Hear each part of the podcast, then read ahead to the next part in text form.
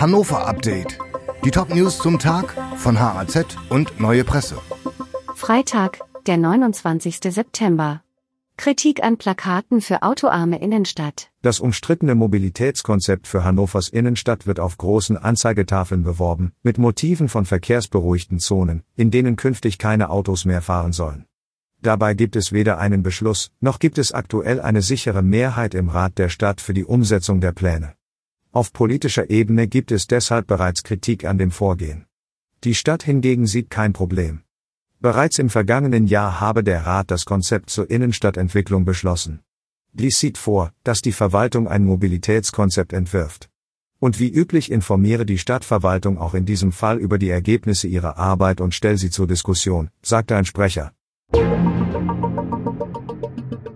Einige Hausärzte impfen nicht gegen Corona.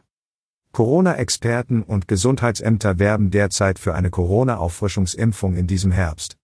Der neue Impfstoff steht bereit, einige Hausärztinnen und Hausärzte wollen ihre Patienten damit aber nicht impfen. Der Grund ist ein technischer. Der Impfstoff wird nur so ausgeliefert, dass aus einem Glas die Dosen für sechs Impfungen entnommen werden müssen. Viele Ärzte würden nicht jeden Tag impfen, da nicht täglich so viele Patienten eine Impfung bräuchten und nach Anbruch der Ampullen entsprechend viel Impfstoff entsorgt werden müsste, kritisiert der Niedersächsische Hausärzteverband. Volkswagen Nutzfahrzeuge ohne Aufträge von Audi und Bentley.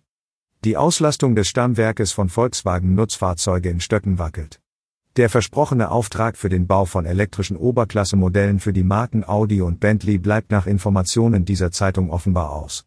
Am heutigen Freitag könnte bereits ein entsprechender Beschluss des Aufsichtsrates des Mutterkonzerns folgen, hieß es in Wolfsburg.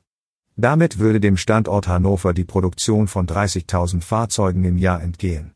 Ende August hatte das Management schon angedeutet, dass es auch Planungen gebe, die ohne die Fertigung für andere Marken auskomme und dennoch eine sichere Beschäftigung am Standort ermögliche.